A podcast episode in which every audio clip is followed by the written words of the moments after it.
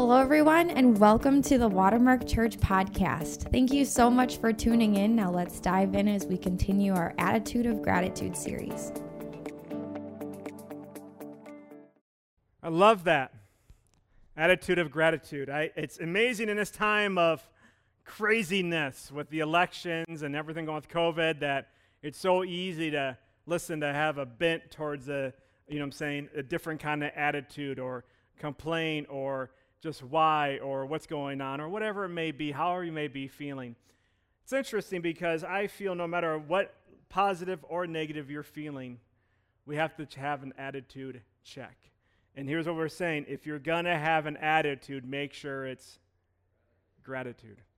Everybody stand up this morning.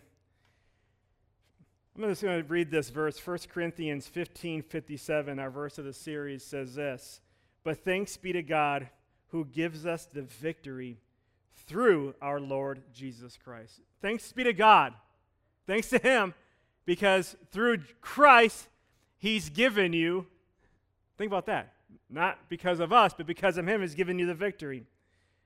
The quote I read last week is this the beginning of man's rebellion against God and is, continues to be, at a point, an unthankful heart. It's interesting because I will start the series always by saying we just need to have, just like your car needs to have a diagnostic check engine light. Come on, check. We need to have an engine light check of our heart. If there's attitude, if we are being more negative or more gossipy or more complaining, there needs to be an attitude check. That is showing that there's something going on deep in here that's unhealthy, that there is some weeds growing in the garden of our heart that need to be pulled. Amen? And it, so it's interesting that um, as, as we say this, one of the things I said last week is this it's not, it's not happy people who are grateful, it's grateful people who are happy. People who know how grateful they are, people who know their blessings. Matthew 19 24 talks about just being rich. Again, I tell you, it's easier for a camel to go through an eye of a needle than for someone to be rich. And, and I think about that verse, I always said, that's not me. But when we think that the average income of an American is around $38,000, I'll tell you this that 40% in this world live on two, less than $2 a day. Less, 15% live on less than a dollar a day. You might be thinking, I'm not rich. Maybe not according to your neighborhood or, or your friends, or maybe not according to other people you watch, but according to the world standards, it says this is that if you have a car, a, a phone, if you, you have a, um, a TV, if you have a, clean water, and you have spare change in your house, you're the top 9% richest person in the world. Think about that for a second. We are just grateful. Have you ever thanked God for spare change? Have you ever thanked God for this? And so I think we just need to pray because my, my prayer for us this series is this that God help me remove the gap between what I believe and how I live. Lord, help that become. Lord, I pray for this morning. Lord, I just pray in Jesus' name, help us to see you in a new and a fresh way. I pray, help us to be grateful, Lord, for what you have done. Lord, I thank you for all these things in Jesus' name. Amen. Hey, before you sit down turn to someone and says, if you're going to have an attitude, and then grab a seat, that would be great. Right, right. In the words of my dad, beautiful, beautiful. We, um, I heard this quote this past week about being grateful. It says, When it comes to life, the critical thing is whether you take things for granted or you take them for gratitude. Isn't that awesome? Are you taking things for granted are you taking things for gratitude? Today, I'm just going to be pretty practical today, and I'm going to talk about a couple um, gratitude killers of thoughts that we have in our heads. Things that kill our gratefulness, things that kill mindsets that we may have that may deter us from being grateful. Because I'll be honest with you, most people don't wake up every morning, hear the alarm go off, and go, and have a song in their head and go, "Oh, another day." Anybody do that?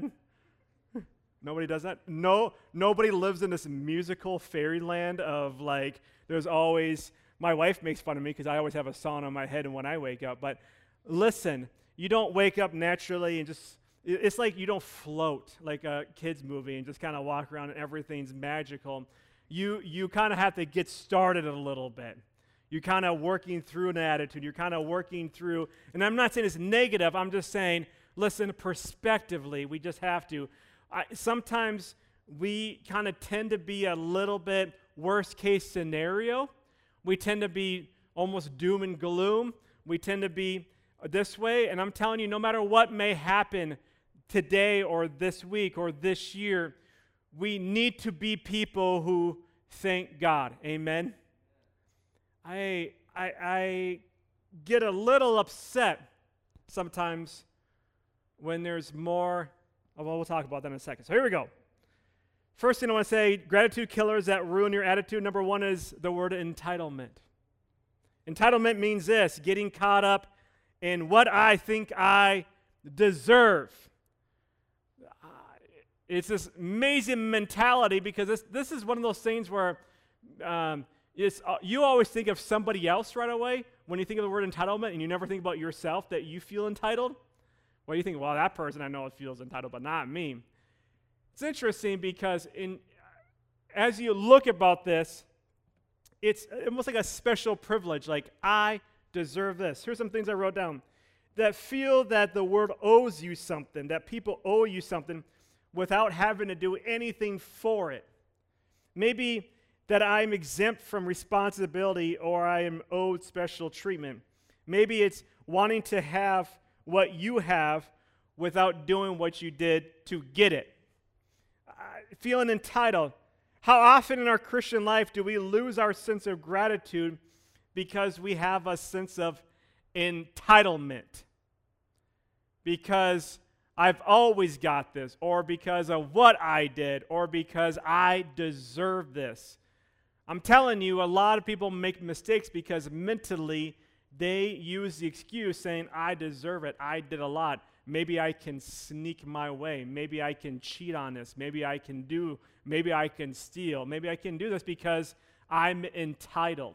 And so it's interesting what begins to happen with this. This begins to skew and this entitlement becomes narcissistic. It becomes about you. And so we get messed up when we begin to see the benefits and the blessings of God are things that we are entitled to. I get grace. It's almost like you start thinking, I deserve grace. We, we say things like, like, I'm doing this for God, so God should do this for me. You might be thinking, well, I don't, I'm not entitled. Well, so many times I talk to people who say, Well, I prayed and God didn't do this. And sometimes, listen, that is a step of faith, but sometimes that's just like almost entitlement saying, Well, I went through this. Listen, I love what Dave Ramsey says. He says this entitlement begins where thanksgiving ends. Entitlement mentality begins when we stop being thankful. Entitlement is the enemy of gratefulness. We feel like we just deserve it. You can't be grateful for something and feeling entitled for it at the same time. Whatever you feel entitled to, you can't be grateful for. The moment that we start to think that we deserve something is the moment that we cease to be thankful for it. This is why even honoring the vets is important because we sit there and saying, this is almost like my right to have freedom. And I'm, i would say it's our responsibility to keep our freedom. Right? Because honestly, what we see is rights and responsibilities and all these kind of things. And I would say, listen, in our hearts, we got to say, how do we fight this mentality? We just got to be grateful. This is a really dumb story, but it's super true we are blessed to be in this school. About four years ago, when we first started this Watermark Church, if you didn't know, here's how we first started. We had a trailer that we put all the church into, okay? Nobody who on a team at that time owned a truck. I would have to rent a U-Haul pickup every Saturday night, go to the storage unit on Sunday morning with the U-Haul pickup, hook up our church trailer, drive it here to the school, and then we would have to unload the trailer, set up for church, even in the middle of winter, then load it back up, hook, you know what I'm saying? You know what I'm saying? Bring it back to the storage unit, disconnect it, drive the pickup truck, the U-Haul truck back to the U-Haul place, drop it off by three o'clock every Sunday afternoon. That was our that was what we did. I'm not saying because I'm complaining. I'm saying here's the story. About two months, two years into our journey, the school came to us and said, "How would you feel about having a closet, storage closet?" We're like, "Game changer." and so, if you guys have noticed, we don't drive a trailer anymore. This is what I told our team. We have the storage here, but it can be gone at any moment. We can't be mad when we don't get it anymore because it was never entitled to us, it was given to us. There's a story I said a few years ago about this is not a true story, but if it was a true story, let's just say I went to a friend's house every single day. Let's just say Jeff Gaynor and I, let's say Jeff, I know Jeff, love, Jeff loves to be on the spot. So here we go. Jeff, Jeff's sitting at home, 5 o'clock, he gets home at work, and he gets home every day, 5 o'clock, And all gets a knock on the door, and there's a person there with a $20 bill, and he hands it to Jeff, and he goes, This is for you, walks away. That's pretty cool. Like, that's a cool day. I didn't do anything for that. That's awesome. Next day, Jeff gets home, takes a shower, goes hunting, comes back by 5 o'clock, knocking on the door, same thing. Guy, same guy, hands him 20 bucks. He's like, I didn't do anything. That's pretty awesome. Next day, guess what? Let's say the guy comes back again, 50 bucks. This happens every single day. And all of a sudden, after a week, it's at $100, and it's happening every day $100, $100, $100. You by, you by chance, you have to know that Jeff is at home every day at 5 o'clock to get $100. Is this not true? This is, let's just say this is going on for like five weeks, and Jeff is like, I'm going to buy a new boat. I'm going to get a new vehicle. I'm going to buy a new bow. like, I'm getting 100 bucks by not doing anything. And all of a sudden, one day, he's waiting, salivating at the door, going, 100 bucks and there's no knock. So he goes, Oh, maybe the guy's sick. Maybe he has COVID. Next day, no knock. He's like, Where's this guy at? Next day, no knock. And now he's getting mad.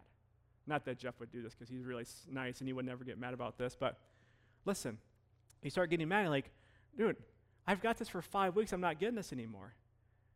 Like, can I just say, as people, this is what we tend to be like we don't, we're not thankful for the, go- the money we got for five weeks. We're mad that we stopped getting that blessing.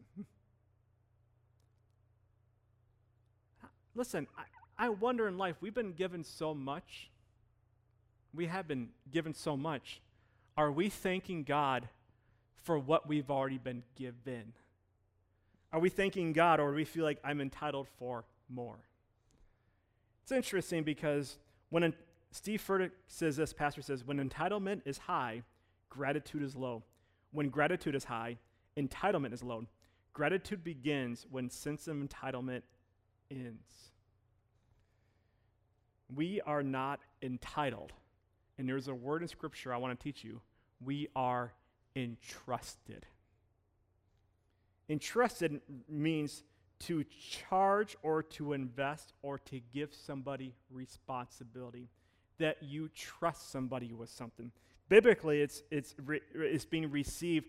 God has entrusted, God has given it to you. He is entrusted it.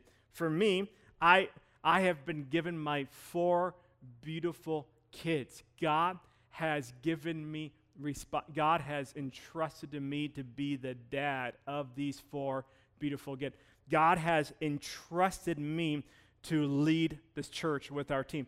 God has entrusted us to, to do this. God has entrusted you with your own responsibilities.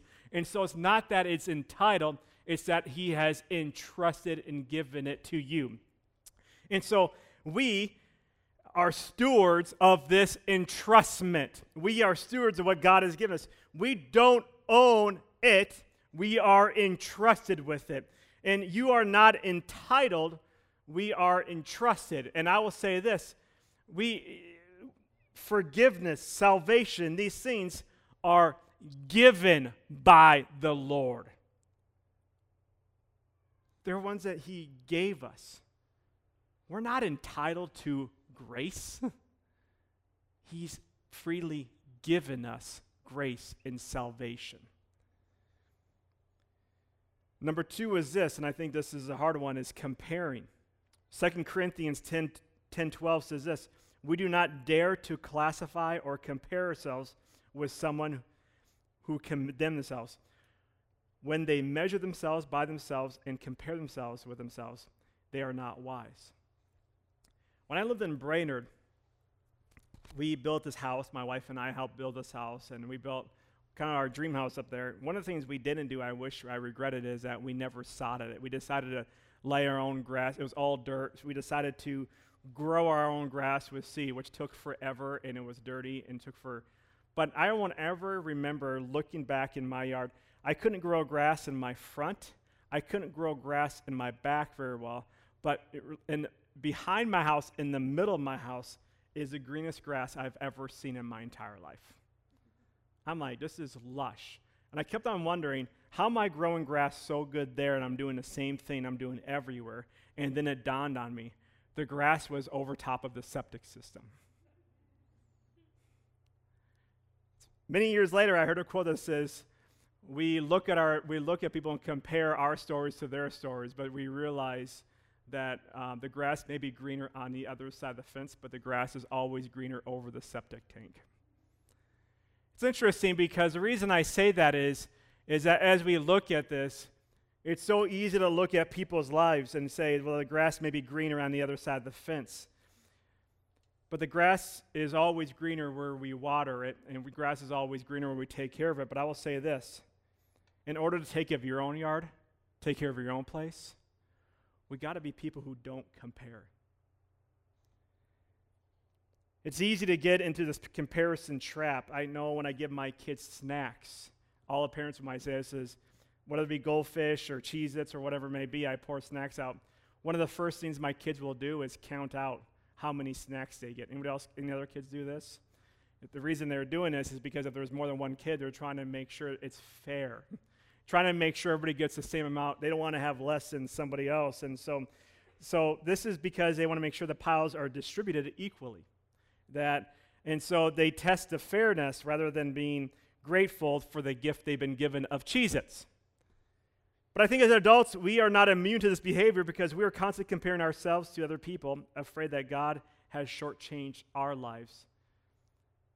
And we wonder why our lives don't match up with somebody else's life. I want to read this. The grass truly does always seem greener on the other side. It's easy to look at the people around us and assume that they're so much better off than we are. We see their perfect looking lawn and their perfect looking life on social media and assume that their lives are happier and more fulfilling than our own. Sometimes, though, many of us find ourselves doing the opposite. We'll look at someone of limited means or someone who's sick of suffering and assume that God cannot possibly be good to them in the midst of their pain. And we look at their life and our lives and wonder why it doesn't measure up. But what we really need to do is say, we need to stop comparing our lives, experiences, livelihoods, because I'll tell you this comparison kills compassion. Comparison kills compassion. It's hard to love your neighbor when you're constantly competing and comparing what you have to what they have. It's hard to be thankful for what you have when you're constantly comparing it's not as good as that person. You might love your car, but as soon as your neighbor comes with the same kind of car but two years newer, you're saying, My car is not as good as it used to be. Maybe you look at somebody else's marriage. Maybe you look at somebody else's kids and you say, My kids are not as good as those kids. Or maybe you say something else. Maybe it's job. Maybe it's something else. But I'm telling you, can I just tell you this? Comparison kills our thankfulness, our gratefulness, and it kills our hearts. It kills our, it kills our compassion for other people. What it does is you falsely judge other people based upon your own situations without really knowing what's going on. It's hard to be thankful and compare at the same time. Last thing I will say is this is discontent. I will say within the church world, when we talk about entitlement, we work through that. When we talk about comparing, we all deal with that. Discontent is one of those things that we don't talk about enough, but that breeds inside of us. Some people are just saying, I just, I'm not happy. I'm not I'm not settled. I'm not this. I'm not this. And I'm going to tell you this. Discontent really means when what I have is not enough. When we are discontent, we are saying what I have in my hands is not enough. Philippians 4 11 through 13 says this I am not saying this because I am in need, for I have learned to be content, whatever the circumstances. Can I just tell you right now, if you're taking notes, please highlight that, memorize it, think it through, because I think this is so important.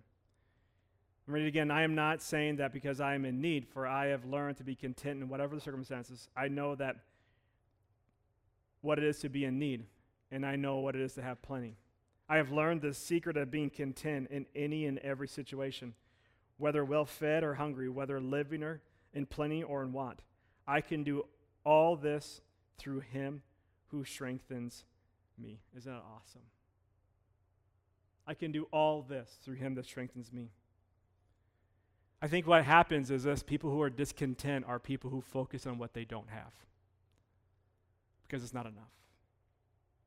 Grateful people focus on not what they lack, but more on what God has already given them. Grateful people focus on what they have, what they've been given. But I'm telling you, the enemy, Satan, wants you to focus on what you don't have. God wants us to look at what we have, what's in your hands. I love the story in the beginning when God called Moses, who was part of the palace and then fled to the mountains after he made a mistake. And then spent time in there and then years and then god called him through a burning bush and you all know the story in the burning bush and god called him. And he kept on making excuses saying i stutter i'm, I'm slow in speech. I can't do this. I made a mistake. You know my past. I can't lead anybody. And he just he just started talking about all things he can't do. And i love god's response to him. And he says this you're talking about things that you don't have you say you don't have and he says this one question What's in your hand? I, I love the Lord asking this question because he's pretty much saying, What do you got? What do you have? And he goes, All I have is a staff. He says, Throw it down. And you guys know the story. One time it becomes a snake, and he says, You're going to lead that staff. And listen, that staff, I'm not saying there's magic in that staff, but God used him in that staff. He hit the rock, and, you know what I'm saying, lifted the staff, and the waters parted. He hit the rock, and water came out and listen. And is that in those moments he says, What do you have in your hand? What do you got? I think as believers, we spend more time thinking what we don't have, where we should spend more time saying, God, this is what I do have. How can I use it to glorify you? Am I using what you've given me to glorify you? I think we spend so much time thinking of what we don't have. I wish I had this. I wish I had this. I wish I had more of this. I wish I had more of this. And I'm saying, listen, what has God given you? Because when you think of and you are grateful what God has given you, you want to give it back to the Lord and say, God, how can you use this? And how can I give it to you for your glory? As a parent, I'll be honest with you. If I see my kids destroying their things, their toys, I'm, any parents want to give your kids more stuff if they're destroying their stuff? All the parents are saying no. Of course. You're thinking like you give your kids a cell phone, they lose it every day. You don't want to give them another cell phone. Like, youth kid anyway. You give your kids different things and they lose it or they break it. If they don't learn how to take care of it, you don't want to give them more. I'm not saying the Lord is always this way, but I know the Lord is saying, What do you have? And are you using what you have to fulfill what He's called you to do? And are you grateful and thankful for what's in your hands? Because the best thing we can do is take what's in our hands, our responsibilities, and give it to the Lord. This is a person who's grateful. It's amazing to me because I believe being content really is realizing is being grateful what God has already given you. and giving it back to the Lord. Hebrews 13, 5 through 6 is this keep your lives free from the love of money and be content with what you have. Isn't awesome? Be content with what God has given you. Because God has said, Never will I leave you, never will I forsake you. And we say with confidence, The Lord is my helper. I will not be afraid. What can mere mortals do for me? Isn't that awesome? We always uh, share that one verse. But it's the verse before that says, I will be content. Think about that. I will be content. Keep your lives free. Not, it doesn't say from money, it says from the love of money, and be content with what you have. Because God said, Never will I leave you, never will I forsake you. Be content because, listen, can we live this way? I get the worship team up here? Philippians 4:11 says again, "Not that I have ever in need, for I have learned how to be content with whatever I have." Listen, to be grateful means you're fighting against entitlement. To be grateful is that you're fighting against comparing. And I would say the opposite when these things start coming into your head, you start comparing. You start looking at things. You start wondering.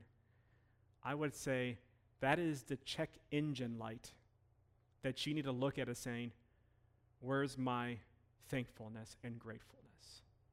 What am I doing with what God has? When you start feeling entitled, when you don't get the position at work that you feel like you deserve, when you don't get recognition when you get looked over and you feel like you're second place or you don't get what you need or want, we need to look at saying this. I want to close with this thought.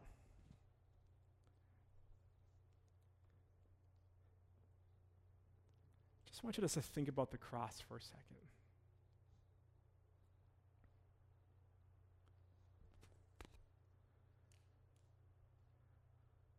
Only he can do what he did.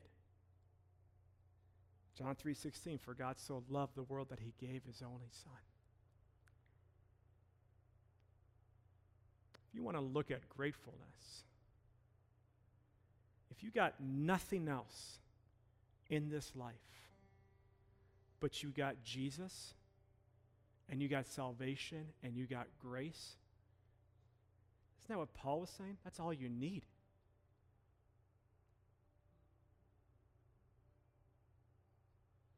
What he is saying. He says, We're not entitled to it. He says, We don't get what we deserve. That's what grace is. God says, I, I've given you love, I'm giving you grace, I've forgiven your sins. I'm closer than a brother. I will never leave you nor forsake you. I, I, came down from heaven to earth to love you, to die for you, to, to give it up for you. That is it. If all we have is it, you should worship like crazy the rest of your life. Amen? Because it isn't the same scripture? And the song even says, by grace by which I stand. That's it. All you have is God's love and grace. That's all you need. You plus the Lord is all you need. And I'm telling you, as Christian believers,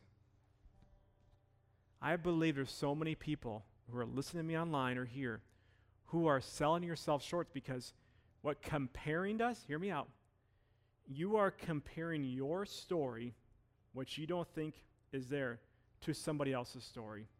And you're missing God's story for your life. You're so consumed by everybody else's story that you're missing the story that God's trying to do in you. We're so focused on what we don't have that we don't realize how much God has for you. And if the enemy can get you focused over here, you're not going to be concerned with what God has for you over here. And I'm saying there is more that God has for us. We just got to move from being these thoughts to saying, God, I'm after you. I thank you. I'm grateful for you. I love you. Work in my heart. Everybody stand up this morning.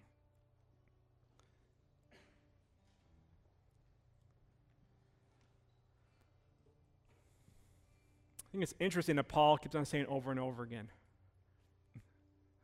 If you're missing thankfulness, you're missing a lot. There's a check engine light if you're not grateful. I would say for us, I encourage a lot of you guys last week, and I'll encourage you again have a grateful journal. Write in your journal this week, write every single day for the next, this whole series. Write down every day. And I would say, not just in the beginning of the day, but at the end of the day, write down things that you're grateful for. Everybody, heads, close your eyes. If you're here this morning and you've ne- you don't know Jesus Christ as your Lord and Savior, and you need to make a decision, you don't know His love, I'm telling you, He died for you. He loves you so much. If you're here this morning or if you're listening online if you, you don't know that and you want to know that, I just want you to raise your hand up just so I can see you. It's awesome. Love to pray with you. Just take a few minutes here.